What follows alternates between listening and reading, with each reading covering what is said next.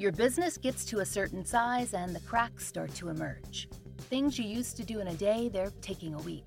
You have too many manual processes. You don't have one source of truth.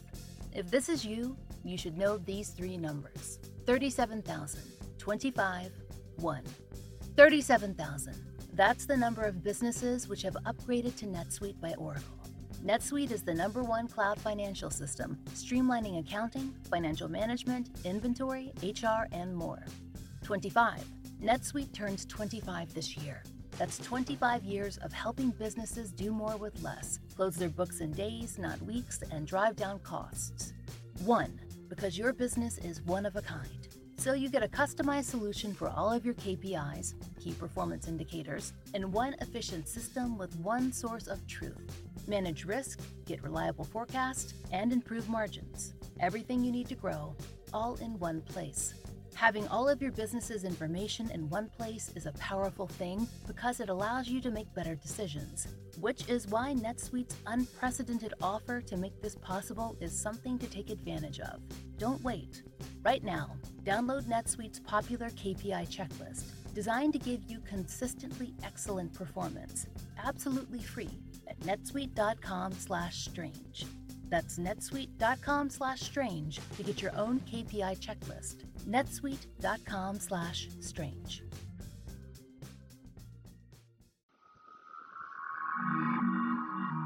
I'm Laurah Norton, and this is One Strange Thing, the show where we search the nation's news archives for stories that can't quite be explained.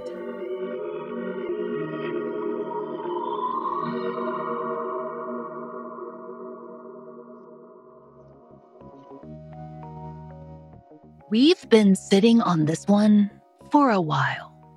Now, once you hear it, you might at first feel that this particular tale was better suited to Halloween.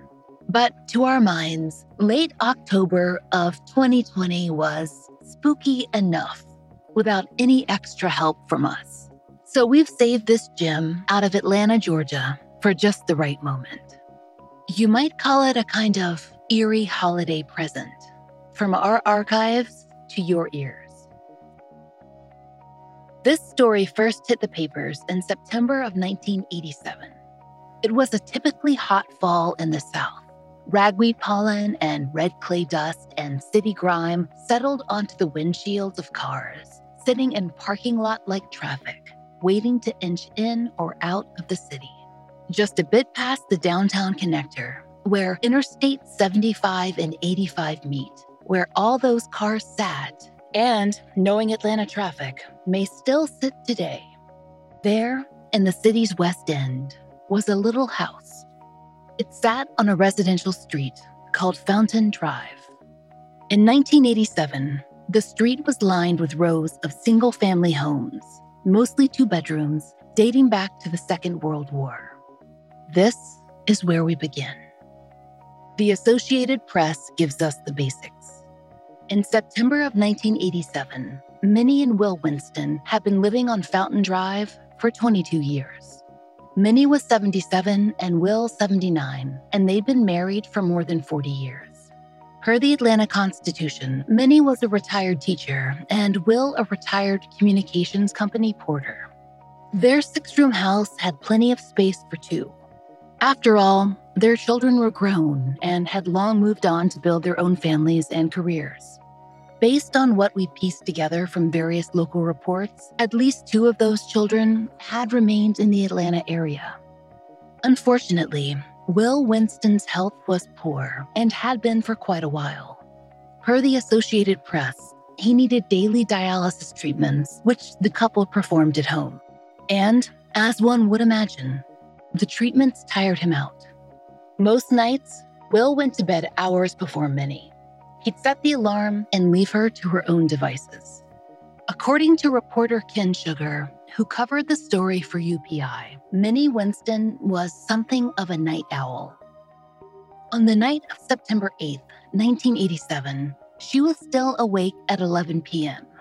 That's when she decided to take a bath. Just a little relaxation on a regular Tuesday evening. Per the AP, Minnie was in the tub for about 30 minutes. the perfect ritual to unwind at the end of the day. At least, it would have been, except for one strange thing. When Minnie gathered her towel and made ready to step out, she saw it. A puddle on the bathroom floor. A red puddle, spreading quickly. Had something spilled? But no, it seemed to originate on the floor, or rather, from in it. From inside it? There, like some backwards leak, a tiny geyser bubbled up from the tile. A pool was spreading across Minnie's familiar bathroom floor, so dark red that it was nearly black. She would later tell an AP reporter, "I didn't get scared because I didn't know where it was coming from." Now, listeners, you may be wondering, but no, it didn't occur to her that it might be blood. Why would it? True crime podcasts wouldn't exist for another 30 years. At this point, different news outlets offer alternative versions of what Minnie decided to do about this bizarre turn of events. Some sources say she called for Will, and then that he got out of bed and hurried down the hall to see what was wrong. Others say that Minnie left the bathroom to wake him, and we think that's more likely, based on her later comments. But when she turned down that hall, she was met with another surprise. Reporter Ken Sugar wrote that 5 of the home's rooms had been splattered in the red liquid, concentrated apparently near the air and heating vents. It was splashed across walls, spattered on their belongings like drops of paint. Some spots would be found later, behind furniture or in corners. Most were the size of dimes. Others were as big as silver dollars. Minnie woke Will, who certainly didn't have any answers. Perhaps someone could have snuck in and splashed paint or something like it through their house, but Will had indeed set the security alarm that night. He always did, and it hadn't been tripped. And those spots were such a particular color. Per the AP, the Winstons called emergency services, who responded with a fire truck. The firemen took one look around, saw the red splashed walls, and called for the Atlanta Police Department. The AP also reported that the responding officers saw no signs of a break-in and no evidence of a crime. The Winstons themselves were uninjured, but the walls were dripping red. And though no one had confirmation, these were emergency professionals. They were used to seeing blood, and it certainly appeared that they had a house full of the stuff on their hands. And blood has to come from somewhere, or rather, someone. Per the AP, samples were taken by responding EMS workers and sent to Grady Memorial Hospital for testing. It would be fairly simple to determine if the substance was blood and then to see if it was human. Blood typing, though, if it turned out to be needed, that would take longer. Meanwhile, an investigation was conducted. Atlanta homicide detective Steve Cartwright was in charge that night. He would go on to write a book about his experience on the force, and that included what would come to be known as the Atlanta Bleeding House. According to Cartwright's book, he remembered asking Minnie about that geyser of blood in the bathroom. Had she imagined it? And that she told him calmly, "I know what I saw." Not that it was blood necessarily, but she knew it had come up from her floor. The Winstons weren't hysterical. They were two reasonable, tired people with a house full of strangers and, apparently, a lot of blood, and they were waiting for answers. Detective Cartwright conducted his own search of the house, looking for weapons or other evidence. In the process, he checked the washing machine. Now, in his book, he describes washers and dryers as common hiding places for weapons. Maybe someone had run through the house and stashed them, or the source of the blood. But he only found Minnie's pink slippers covered in red stains. During the search, he found one other item of note, a straw broom leaning against the wall outside the house. There were specks of red along its bottom edge. Minnie's explanations were simple. First, she'd gotten her slippers wet on her way to check on Will. As for the broom, she'd wanted to clean up her house, but the firemen had warned her to wait for police. Perhaps officials were suspicious of the Winstons. But based on archived interviews, the couple seemed as confused as everyone else. As Will himself told an AP reporter, "I don't know what the stuff is. My wife is upset because she doesn't know where it's come from. Me, I'm not bothered by it because I'm in bad enough shape as it is." According to Ken Sugar, the police would soon verify that it was indeed human blood, not a prop and not an animal's.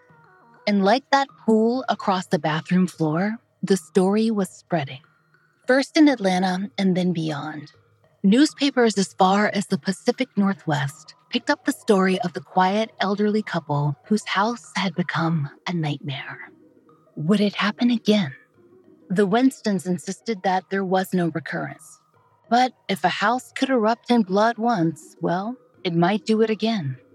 And that possibility sold papers. When people read the stories, they wondered about the Winstons. Was it all a stunt? They'd waited a while to call for help. Why? Maybe embarrassment, maybe fear. At least one newspaper reported that one of their adult children was a police officer. If that was accurate information, could it have affected their decision to call? Perhaps they didn't want to make a fuss. But as the days passed, none of the evidence pointed towards the Winstons. Per the AP, the blood test came back one by one. First, typing the blood at the house. It was O. Some had suspected the Winstons of using Will's dialysis machine to spray the blood, but no, he was type A. So was Minnie. It wasn't their blood. According to the Atlanta Constitution, a paranormal investigator from South Georgia managed to get a tour of the home. We don't have any reports of his findings, but we like to imagine that it went something like a cable television ghost hunting program. Lots of asking, "What was that?" while stumbling around in the darkness. That's just an educated guess.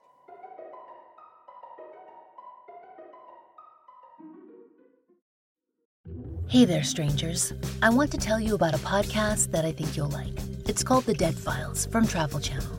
On The Dead Files, Amy Allen and Steve DeShavi investigate paranormal activity haunting real people and homes across the United States. Amy and Steve come from two totally different perspectives when they investigate. Amy is a medium. She sees and speaks to dead people and uses this skill to find out why someone might be haunting a place. Steve is a retired homicide detective. He tackles the case from the other end of the spectrum and uses public records and witness accounts to piece together the history of a haunted location. On every episode, Steve and Amy investigate a different real haunting to help the family struggling with its effects. On one episode in Falconer, New York, a family keeps waking up with scratches and bruises. They also see a shadow figure lurking around their home. They call Amy and Steve to investigate. Amy uses her strength as a medium to understand who the presence is coming from and why it's so angry. Separately, Steve finds out the history of the house from the townspeople and in public records. He finds that several people who lived in this house died, which matches Amy's findings. At the end of the episode, Steve and Amy share their findings and make a recommendation on whether it's safe to stay in the house or time to get out. There are so many crazy stories on The Dead Files, and what's interesting about Amy and Steve is that they investigate the hauntings from two totally different perspectives. Really, this is the perfect podcast for fans of One Strange Thing. All the paranormal activity that you love and the great research that you've come to rely on. So, listen to The Dead Files wherever you get your podcasts.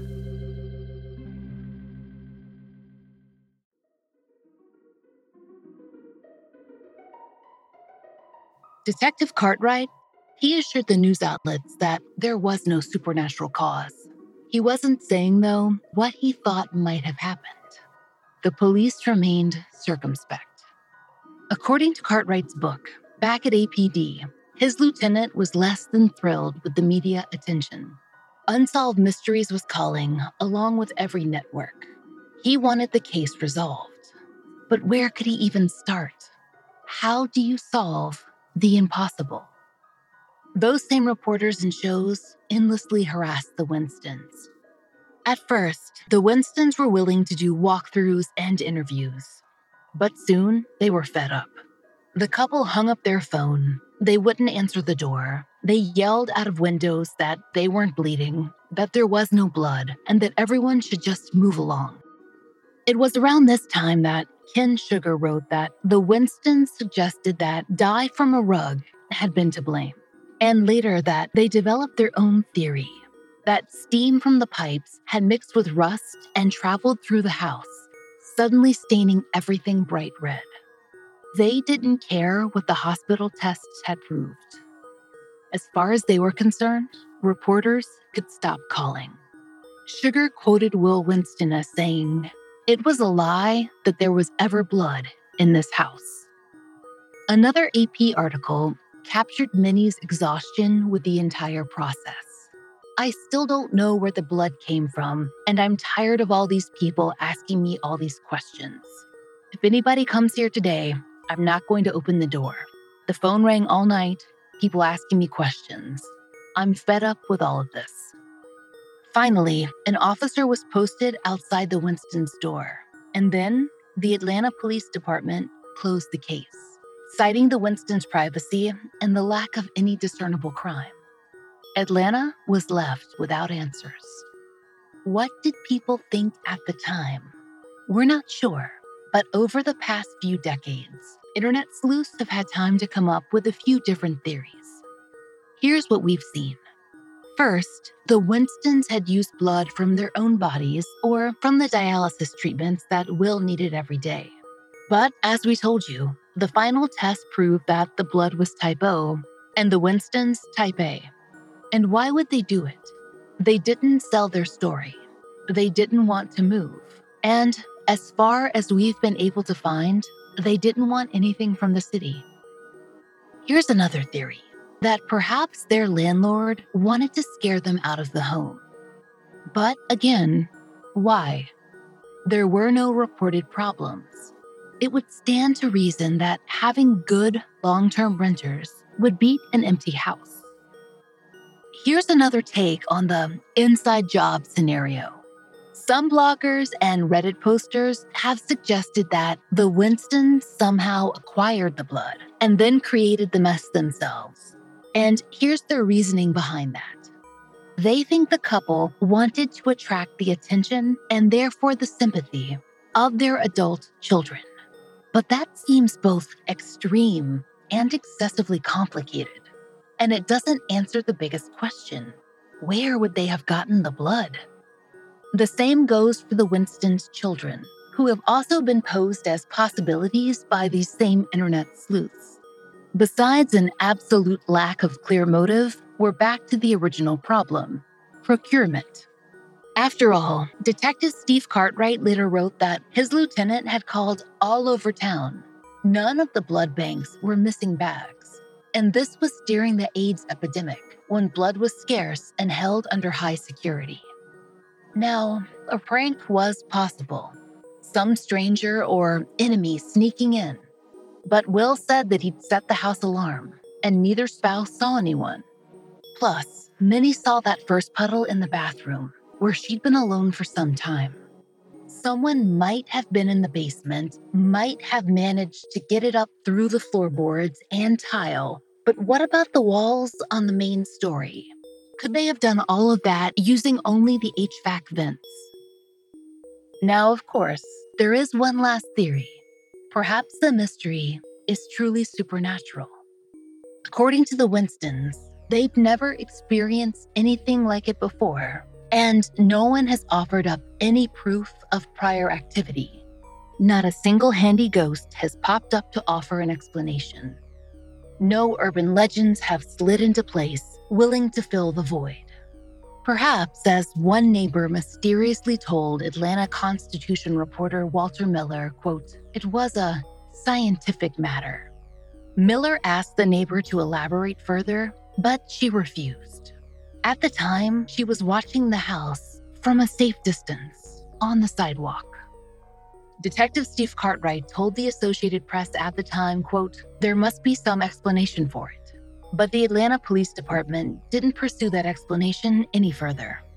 A sergeant told reporter Ken Sugar, quote, "We've done a thorough investigation. Until such time we've determined a crime was committed, it doesn't merit a whole group of investigators working on it when there are homicides to be solved." And that was that, as far as the Bleeding House was concerned. It never offered a second performance. At least, not as far as anyone knows. If it had, would the Winstons have told anyone? Maybe not. After all, when news got out, it had brought them nothing but trouble.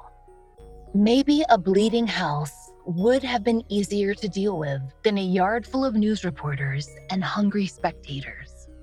Either way, the Winstons kept quiet, and the story faded away slowly, like bloodstains on a tiled bathroom floor. If the house on Fountain Drive has misbehaved again in later decades, well, no one has been willing to admit it.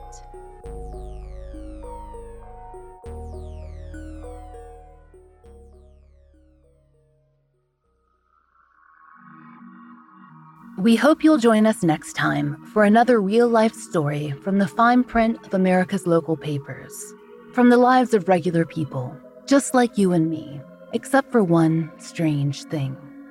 Oh, and strangers. One Strange Thing is an entirely independent production. To support the show and to hear more of the entirely true and enticingly peculiar, join us over on Patreon. There you'll get ad-free early releases of our regular episodes, a full-length bonus episode every month, and plenty of other fun content. We hope you'll check it out. Please stay tuned for a moment to hear a promo from one of our favorite shows. We hope you'll give them a listen.